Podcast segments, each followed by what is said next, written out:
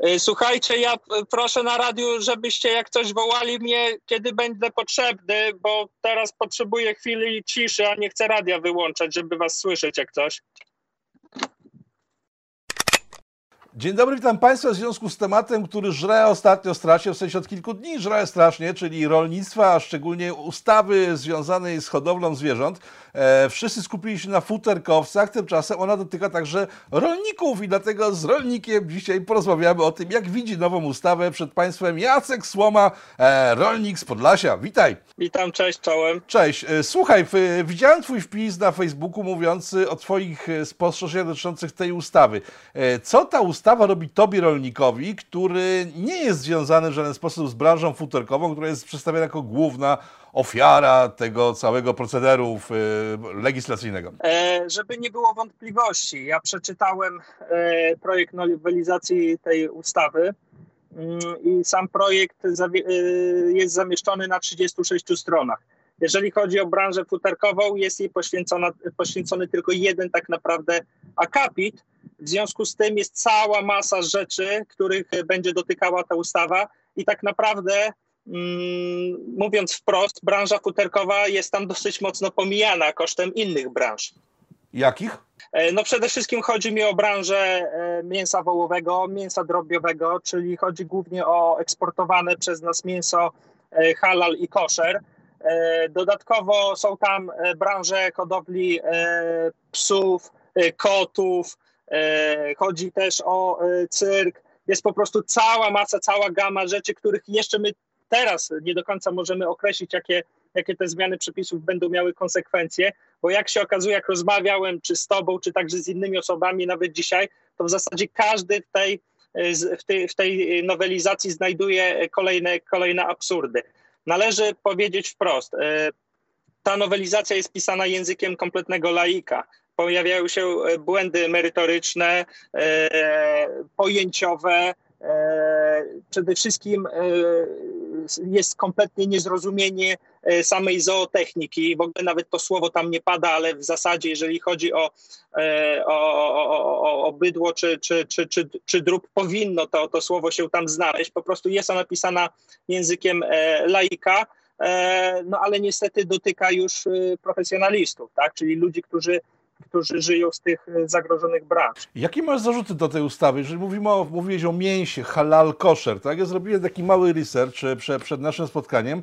E, minister Ardanowski powiedział, że islam się rozwija, w związku z tym islamu jest coraz więcej, coraz więcej potrzebnego jest mięsa halal i jak powiedział, to jest jedyny nasz produkt de facto eksportowy, który możemy zaproponować światu, bo nic innego nie mamy, tak? Znaczy w, ta, w takich ilościach, tak? I to jest rynek, na który możemy wejść spokojnie. Jakie ograniczenia według Ciebie w kierunku tego rynku w tej ustawie są nie, niedopuszczalne, to już tak nie powiem, ale po prostu no, nie podobają się Tobie jako rolnikowi. No po prostu po prostu likwidujemy e, gałąź e, produkcji rolnej, no bo należy zauważyć, nawet osoby, które, z którymi gdzieś dyskutowałem na ten temat w internecie, zauważają, że chociażby branża futerkowa to jest tylko jedna branża. E, I tak jak mówię, branża futerkowa jest dosyć istotna, ale w świetle tych zmian przepisów jest ona tak naprawdę poświęcono jej tak naprawdę tylko jeden akapit. Tam jest cała masa rzeczy, która odnosi się do innych e, sektorów. No i w mojej ocenie przede wszystkim najgorsze jest to, że likwidujemy branżę e, eksportową mięsa halal czy też koszer. Warto zwrócić uwagę, ja dysponuję danymi, które mówią o tym, że rynek mm, mięsa halal na świecie jest wart 1,8 biliona dolarów, a za 7 e, lat ma, ma stanowić 2,1 biliona dolarów. I teraz uwaga, on się rozwija z jednego z dwóch podstawowych e, powodów. Po pierwsze, liczba wyznawców islamu jest na świecie coraz większa i w związku z tym oni po prostu jedzą mięso przygotowywane w innej technologii, E, I, I, to jest oczywiste w liczbach, w liczbach bezwzględnych, że tego mięsa będzie na świecie, e, będzie na nie zapotrzebowanie wzrastało. E, a drugą kwestią, która jest dosyć istotna, mięso wołowe jest troszeczkę wyższej, wyższym towarem jakościowo, ale także mm, kulturowo niż chociażby mięso wieprzowe. No i warto zauważyć badania, które mówią o tym, że mm, społeczeństwa bogatsze spożywają więcej wołowiny, a społeczeństwa biedniejsze spożywają więcej wieprzowiny. Ale co ciekawe, no, jeżeli chodzi o branżę wołową, bo tutaj się skupiliśmy na branży wołowiny, to jest Y, wartość eksportu wołowiny jako takiej, nie tylko koszer, to jest około 6,7 miliarda złotych, y, zdaje się w zeszłym roku, z czego 2,2 miliarda złotych to było mięso y, koszer halal. Jeżeli chodzi o drób, warto zauważyć, jesteśmy największym producentem, eksporterem drobiu w Europie. No i ten rynek jest większy, bo cały eksport około 12,6 miliarda dolarów złotych, z czego warto zauważyć, że aż 40% to jest y, mięso halal i koszer. I nie są to jakieś dane wzięte z kosmosu, są to dane po prostu podawane przez y, producentów y, tychże, tego, tego mięsa, hodowców tych zwierząt, przecież oni doskonale wiedzą, co sprzedają. Warto zauważyć, ja, ja co prawda jestem zbożowcem, nie mam ani hodowli zwierząt, E, zajmuję się produkcją zbożową. Zresztą e, nie przez przypadek znajduję się teraz e, w traktorze, ponieważ jestem w trakcie wykonywania pracy. Tutaj przed, przed, przed naszą rozmową mówiłem, że, że no, pracujemy, więc, więc będziemy nadawać, że tak powiem, prawie że na żywo. Ale mimo wszystko likwidacja jednej z tych branż dotyka tak naprawdę wszystkich branż. Jest to mechanizm naczyń połączonych i nie. Muszę teraz zamknąć, przepraszam, ale nadjeżdża Coś kombajn. Jedzie. Coś jedzie, zaraz zobaczycie gdzieś tam za moimi plecami. Jest, e, jest to mechanizm, rolnictwo jest mechanizmem naczyń połączonych i w związku z tym warto zauważyć, że nie da się wyciągnąć jednego segmentu. E, w tym przypadku skupili się na futrzakach, to jest ułamek całych, całych, całych tych zmian i nie można po prostu wyjąć jednej gałęzi bez szkody dla innych. Powiedz mi, powiedz mi, jak to, może o tym później powiedz mi, jak to w Twoim przypadku wygląda, bo jesteś faktycznie osobą, która sieje, tak? Sieje i ma ziarno. E, jeżeli zniknie, znikną e, ubojnie halal, jeżeli znikną futerka, czy to na ciebie, jak na Ciebie to wpłynie? Bo że wpłynie wiadomo, tylko w jaki sposób? No pierwsza sprawa, to, to są takie podstawowe zagadnienia ekonomiczne. Jeżeli produktu zbożowego, tak, moim przypadku, czy to będzie ziarno zbóż, czy, czy, czy, czy kukurydza, na rynku mniej więcej będzie podobnie. Tak? Te struktury zasiewów, one nie zmieniają się tak radykalnie z roku na rok. To są takie dłuższe procesy. I mniej więcej na rynku krajowym tego ziarna będzie w podobnej ilości. E, ale zmniejszy się liczba odbiorców, ponieważ tych hodowców będzie mniej i w związku z tym, że tych hodowców będzie mniej, e, ja będę miał e, po prostu problem ze zbytem, a może inaczej. Ja prawdopodobnie te zboże sprzedam, ale w związku z tym, że kupujących będzie mniej, to ci kupujący, którzy zostaną, będą po prostu serwować nam niższe niższe, niższe ceny. E, jak oceniasz e, dodatkowe przepisy, które są e, w tym planie ustawy, na przykład dotyczące tego, że bo rozumiem, ty nie masz zwierząt, ale taką... Ale taką nie mam zwierząt. Okej, okay, ale sytuacja, w której ludzie, którzy są de facto z ulicy, stworzyli sobie jakąś fundację, przychodzą nagle do ciebie i mówią, panie Jacku, u pana w domu na pewno jest pies, którego pan źle traktuje, bo takie mamy informacje i chcą wejść. Ty ich oczywiście nie wpuszczasz, bo to jest absurdalna sytuacja, ale w świetle tej ustawy, jeśli ich nie wpuścisz, to oni wrócą z policją, która pod przymusem wejdzie do twojego domu, niezależnie od tego, czy ci ludzie mają rację, czy nie. Poza tym, to nie są inspektorzy sanitarni, to są zwykli ludzie, jak sam zauważyłeś w swoim pisie, na przykład po, nie, po polonistyce, tak? Czy jakichś innych kierunkach niezwiązanych z, z rolnictwem, zwierzętami i to oni będą podejmować decyzje, a nie ludzie wykształceni e, z komórek państwowych, którzy mają wiedzę, czy faktycznie dobrze czy źle traktuje zwierzęta. Jak to odbierasz? E, tak jak mówiłem na początku, jest to, e, jest to tekst pisany językiem e, laika i w związku z tym beneficjentami będą po prostu laicy. Należy odróżnić jedną rzecz, ponieważ ja uważam, że należy te organizacje nazywać nie prozwierzęcymi, ale antyhodowlanymi, ponieważ są już wyroki sądów prawomocne skazujące oszustów e, antyhodowlanych na kary bezwzględnego więzienia. Ten proceder już był, media branżowe o tym mówiły. To nie jest coś, co się wytworzy, to już było. Przypomnijmy, Czyli że chodzi o sytuację, kiedy e, tak zwani ekolodzy zabierali ludziom zwierzęta, a później wystawiali rachunki osobom, które te zwierzęta zabrali za y, przetrzymywanie ich. I to były sprawy, które skończyły się w sądzie. O tym Jacek w tej chwili mówi. Tak, i oczywiście były to, y, po prostu to była kradzież zwierząt, były to nielegalne y, procedery.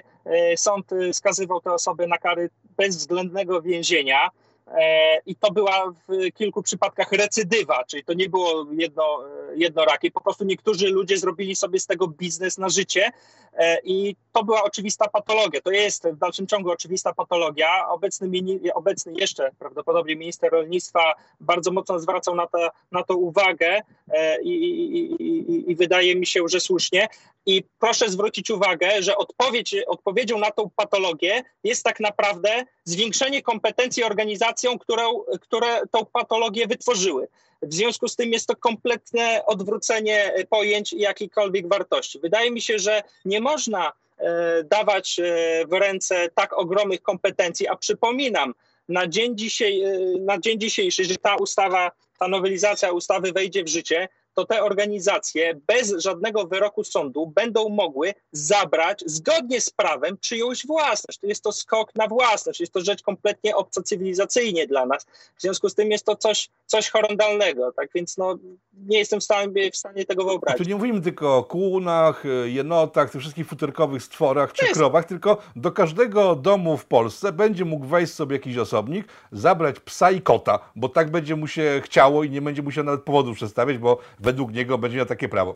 Tak, oczywiście. Ja wydaje mi się, że y, dobrym sposobem na trollowanie tego typu przepisów byłoby to, żeby, bo tam w, w przepisach jest to wy, wyjaśnione, że tylko organizacje, które mają w celach statutowych wpisane dbanie o dobro zwierząt, ochronę zwierząt. W związku z tym postulowałbym, jeżeli te przepisy wejdą w życie, aby wszystkie organizacje, e, nie wiem, prawicowe chociażby, wpisały sobie w statucie tego typu zapisy, no i na powrót odbierały te zwierzęta tym osobom, które je zabiorą. I znaczy, to można grać tak w ping-ponga, nie? Ja, ja, mam inny plan, założę taką fundację i pierwsze co to pójdę do domu pana Jarosława Kaczyńskiego, żeby sprawdzić, jak traktuje swojego kota, bo dlaczego by nie, skoro do, do każdego będzie można wejść. Ale przechodząc do rzeczy związanych z tą ustawą, e, wspomniałeś swoi, w swoim wpisie e, o przepisach dotyczących e, tego, że zwierzęta będą musiały żyć pod zadaszeniem. E, czemu to jest niefajne twoim zdaniem? To znaczy te przepisy po prostu nijak mają się do współczesnych warunków hodowli. E, mamy znajomych, nawet mamy jednego wspólnego znajomego, który prowadzi hodowlę bydła. E, mój inny znajomy także ma hodowlę bydła, e, no i te bydło trzyma pod tak zwanymi wiatami. Są to, jest to bydło mięsne, rasy, jak, jak to się mówi, takiej półdzikiej. Te, te krowy praktycznie są samoobsługowe, one cielą się same. Wystarczy w zasadzie im duży areał do, do wypasu, E, bieżąca woda, e, no i, no i one sobie po prostu świetnie, świetnie radzą. E, no i kiedyś zapytałem go w, w, w zimę, gdzie był dosyć spory wiatr, bo tam było raptem może minus 7, minus 8 stopni Celsjusza, zapytałem go, kurczę, te, ten wiatr wieje, a te, te, te krowy tak łażą po, tych, po tym śniegu. On mówi, słuchaj, no to są takie zwierzęta. One, popatrz, mają tutaj oborę, ona jest otwarta, one mogą sobie wejść, a one tam w zasadzie w ogóle nie wchodzą, no bo to są takie zwierzęta, które po prostu lubią łazić. One ciągle łażą, tarzają się w tym śniegu. No i to było takie duże ponad, e, stado ponad 100 sztuk. No i one w zasadzie nie potrzebowały tego, tego typu e, budynku. Jest cała masa ferm, gdzie tego typu zwierzęta E, mają przystosowaną do swoich potrzeb wiatę, czyli to jest e, kawałek zadaszenia, gdzie jest tam jakaś woda, siano, e, jakaś karma, no i te zapisy, o których mówimy, kompletnie nijak mają się do, do, do stanu faktycznego i do jakiejkolwiek wiedzy o zootechnice i, i, hodowli, i hodowli zwierząt. Kolejna rzecz, tam jest taki ciekawy, e, ciekawy zapis, który mówi o tym, że zwierzęta mają e, mieć zapewnione światło dzienne. No przecież ja kiedyś studiowałem ochronę środowiska i pamiętam, jak nas profesor zaprowadził na, do, do, do, do piwnicy w Uniwersytecie w Białymstoku, gdzie pokazał nam hodowlę karaczanów. A karaczany to są takie po prostu duże karaluchy. One były Y, hodowane przez uniwersytety na potrzeby zajęć, skarmiania jakichś innych większych zwierząt tymi, tymi karaczanami i one po prostu były hodowane w ciemnicy. nie wiem czy wiesz, ale w Polsce jest dużo osób, które mają po prostu takie zachcianki, fanaberię albo jakąś sympatię do takich zwierząt jak jakieś e, duże pająki, jaszczurki i tak dalej. No czym te zwierzęta się żywią? Albo myszami, albo właśnie takimi karaluchami. No przecież jest też cała gałąź, która która hoduje tego typu y, zwierzęta. Okej, okay, może to być nisza, no ale przecież te karaczany muszą być hodowane y, po ciemku. Bo, tak bo samo światło powoduje, że one mogą umrzeć po prostu no, może nie umrzeć, ale to byłby stres, o którym jest mowa w tejże, okay. w tej, w tejże ustawie. Tak więc no, po prostu przepis y, zaprzecza przepisowi, a już przede wszystkim całość zaprzecza zdrowej logice. Rozumiem. E, przy okazji tych, e, tego poprzedniego tematu, który mówiłeś, pamiętam też, że e, znasz człowieka, który hoduje sarny ogromne ilości tak. saren, które biegają sobie po polach, po lasach. E, no i tutaj zbudowaniem jakiegoś e, daszku chyba w ogóle jest absurdalne. Jeżeli ten przepis będzie przymusowy, to jest wyjątkowo głupi, pragnę zauważyć. Znaczy jakieś tam zadaszenie ten człowiek ma, ale podejrzewam, że ono jest bardziej wykorzystywane w celu przetrzymywania paszy, karmy dla tych, dla tych zwierząt, no ale tak jak mówisz, no przecież zwierzęta żyjące w lesie nie mają dachu nad głową, tak? No umówmy się. No, no dokładnie. E, następny temat, e, uderzenie w cyrki, bo to jest, to jest w ogóle ciekawy przypadek, bo jeden z przepisów uderza w cyrki, zakazuje ich działalności, ale w tym samym punkcie jest napisane, w sensie przy cyrkach, oraz, ja może zacytuję, żeby nie popełniać błędu, dobrze? Bo żebyśmy byli bliscy, e, bliscy litery, o której mówimy. Posłuchaj, to teraz e, póki szukasz, to ci powiem na marginesie. E, dopiero zwróciłem na to uwagę, bo największymi producentami, jak ci mówiłem przez telefon, wołowiny na świecie jest Brazylia, Argentyna. Chiny, Stany Zjednoczone. No. Argentyna, Australia, Nowa Zelandia. No i tak się ciekawie składa, że prezydent Brazylii do nas zaraz przyjeżdża. Ciekawe, czy nie będą rozmawiać o brazylijskiej wołowinie. Dobra, mam ten przepis. E, jeden z przepisów nowej ustawy mówi o, że zabrania się działalności menażerii objazdowych, a także organizowania prowadzenia występów cyrkowych z udziałem zwierząt, teraz uwaga, lub podobnych pokazów związanych z wykorzystaniem zwierząt w celach rozrywkowych. Taram! Czy tylko ja tu widzę na przykład sytuację taką, że zawody konne nie mogą się odbyć? E, że pokazy psów nie znaczy, mogą się odbyć? rozrywka. Bo to jest przecież rozrywka, tak? tak? Oczywiście, że tak, a gołębie e, hodowlane, e, pocztowe, tak. Cała, cała masa po prostu innych zwierząt. No, to, to jest po prostu jakiś absurd, rekonstrukcje historyczne, tak? Przecież to jest rozrywka. No, no, to nie wiem, albo na przykład organizowanie kuligu, tak? To jest u nas na Podlasiu dosyć popularne. No, to, to, no, po prostu doprowadzamy się do takich sytuacji absurdalnych, ale nie ma co się oszukiwać. Jest to teoria ruchomego horyzontu, bo jeżeli komuś się wydaje, że organizacje prozwierzęce poprzestaną tylko i wyłącznie e, na tych e, absurdach, o których my tutaj rozmawiamy, no to jestem przekonany, że się głęboko myli. Tak jak powiedziałem, są to organizacje antyhodowlane, nie prozwierzęce, tylko antyhodowlane, którym tak naprawdę zależy na tym, aby swoją ideę fix, aby e, swój sposób życia, aby swoją ideologię, z której zrobili sobie religię, wcielać po prostu w życie i siłą i przymusem narzucać ją całym społeczeństwom. Więc jestem przekonany, że to jest tylko jeden z etapów. Gdzieś na Facebooku jedna z, e, ze znajomych e, krytykując mnie napisała, że przecież zamiast do cyrku mógłbym pójść z dziećmi do zoo, więc ja jej słusznie, wydaje mi się, zwróciłem uwagę, żeby ona była ostrożna z tym zoo, ponieważ być może to jest drugi bądź trzeci etap i jeszcze kiedyś przyjdzie jej się z tych słów wycofywać. Więc y, no, wydaje mi się, że jeszcze powinniśmy w mojej ocenie wrócić do dosyć istotnej kwestii, ponieważ e, tak jak e, mówiliśmy o tych e, rynkach halal i koszer, największym producentem wołowiny w Europie jest Francja. Oczywiście oni ogromne ilości zużywają na własny rynek. W drugiej kolejności są Niemcy i to są wielkości rzędu około miliona ton e, rocznie. No, Francja trochę więcej, milion sześćset tysięcy ton rocznie, Wielka Brytania niecały milion. My, my tej wołowiny produkujemy około tylko pół miliona ton rocznie, tak? Mówię o całości, więc zwróć uwagę, że tak naprawdę my na rynku wołowym mamy i tak większych graczy. To są duzi, duzi gracze, z którymi i tak ciężko nam konkurować. Warto zwrócić uwagę, że w 2014 roku przepisy, o których mówimy, jeżeli chodzi o ubój rytualny, zostały odrzucone przez Trybunał Konstytucyjny. Był to wyrok z 10 grudnia 2014 roku, gdzie mm, Trybunał Konstytucyjny powiedział wprost,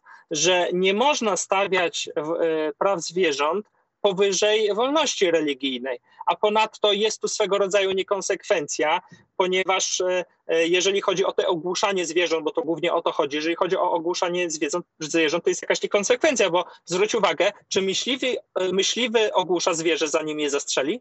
Nie sądzę. No nie. No nie sądzę, więc no to przecież nie biega gdzieś tam z młoteczkiem, nie ogłusza tego zwierzęcia i dopiero ale, później ale, krzyczy, ale z myśliwymi no, ci sami ludzie tak też walczą, działa. także to jest, to, to jest jeden, jeden i ten sam front tak to naprawdę. prawda, to prawda, więc tak naprawdę my rolnicy myśliwi jedziemy na, na, na, na, na tym samym wózku.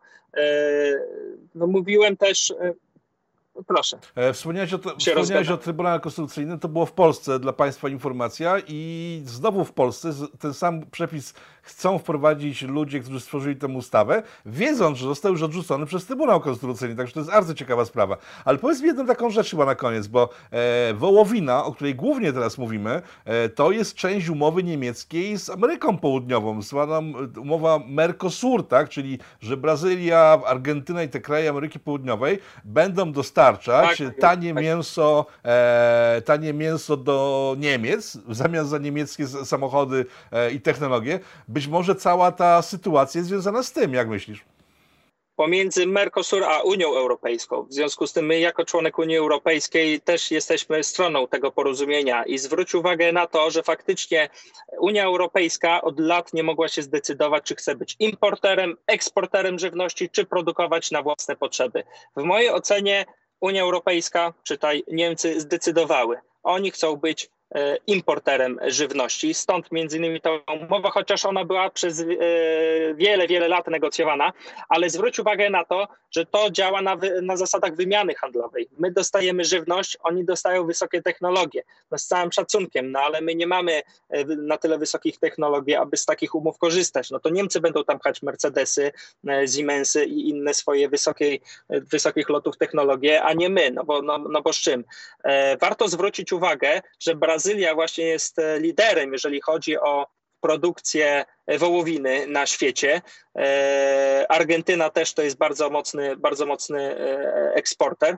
No i my będziemy prawdopodobnie w zwiększonych ilościach tą wołowinę ściągać, mimo że on, oni jeszcze nie wykorzystują tych limitów, które, które, które mają na, na eksport żywności do, do krajów Unii Europejskiej. Czyli co, reasumując, można powiedzieć, że całe to zamieszanie z tą ustawą de facto robi podgórkę wszystkim producentom żywności w Polsce, tak? To chyba należy widzieć. Tak, to jest warte podkreślenia, co powinienem w zasadzie powiedzieć na początku, ale powiem na końcu o takich dwóch y, sprawach, jeśli pozwolisz. Pierwsza rzecz, nikt nie konsultował tego y, z, ze środowiskiem rolniczym, jakimkolwiek. Jest to po prostu ustawa, nowelizacja ustawy, która po prostu językiem laików pisana narzuca sposoby produkcji e, rolnej w Polsce. Druga sprawa. E, jest to kompletne zerwanie, jest to efekt kompletnego zerwania pomiędzy wsią a miastem, co jest istotne w mojej ocenie w tej sprawie, e, ponieważ zerwano więź polegając, kiedyś ona polegała na tym, że młodzież przyjeżdżała do tych dziadków na wieś, pomagała w produkcji żywności, widzieli skąd się bierze e, mięsko, e, jak wygląda krówka, po co się tuczy e, króliczka. Dzisiaj tej więzi, tej łączności nie ma, bo po pierwsze ci dziadkowie albo już nie mają tych gospodarstw, albo nie żyją, a szczególnie nie ma co się oszukiwać, młodzież ma inne, inne pomysły na spędzanie wolnego czasu, a z drugiej strony my jako wieś też nie za bardzo potrafiliśmy przekazywać to, o co nam chodzi. My też gdzieś tam e, za, za pośrednictwem e, e, tego, że wprowadziliśmy wysokie technologie w naszych gospodarstwach i te same areały obrabia nie 20, ale dwie albo trzy osoby. W związku z tym ta pomoc często nie jest nam potrzebna w tym sensie, że dzisiaj potrzebujemy na wsi wykwalifikowanych pracowników, a nie przysłowiowych ludzi do, do, do, do, do zmiatania czy przesuwania ziarna. Skutki, ale wiesz, że to jest jeden z argumentów ludzi, którzy pchają do przodu tą ustawę, że w rolnictwie pracuje mało ludzi. To nie dotyczy jakiejś dużej grupy ludzi, że to jest bardzo mało ludzi i ty, ty, ty w tej chwili wyjaśniasz, że owszem jest ich mało, dlatego że nie jest ich tyle potrzeba, ale jeżeli ty masz swoje pole, które jest z tego co wiem kilka, czy teren, który jest kilka razy większy od tego, który twój tata wcześniej obrabiał za pomocą o wiele większej liczby ludzi, a ty większe areo ogarniasz, ile was jest tam na miejscu? Trzech. Trzech. I to jest argument dla wszystkich, którzy mówią, że cała ustawa dotyczy małej garstki ludzi. Ta mała garstka ludzi produkuje bardzo dużo, czyli tyle, ile 20-30 lat temu produkowały setki ludzi. Dlatego jest to tak mało, mają nowoczesne technologie. Dobrze mówię? 350 tysięcy gospodarstw w Polsce jest producentami e, wołowiny. 350 tysięcy gospodarstw. Nie mówię o osobach, tylko o gospodarstwach, na które składają się całe rodziny. Więc e, ta liczba powinna mówić e, dosyć dużo. W Polsce mamy ponad milion rolników, chociaż warto zwrócić uwagę, że często ci rolnicy są tylko i wyłącznie na papierze, e, ale, ale mimo wszystko jest to, jest to dosyć duża grupa społeczna. Jacku, bardzo Ci dziękuję za spotkanie. Wracaj do pracy. Państwu za uwagę. Państwa gościem był Jacek Słoma, rolnik z Podlasia. Pozdrawiam. Cześć chłopaku, na razie, pa. Dzięki.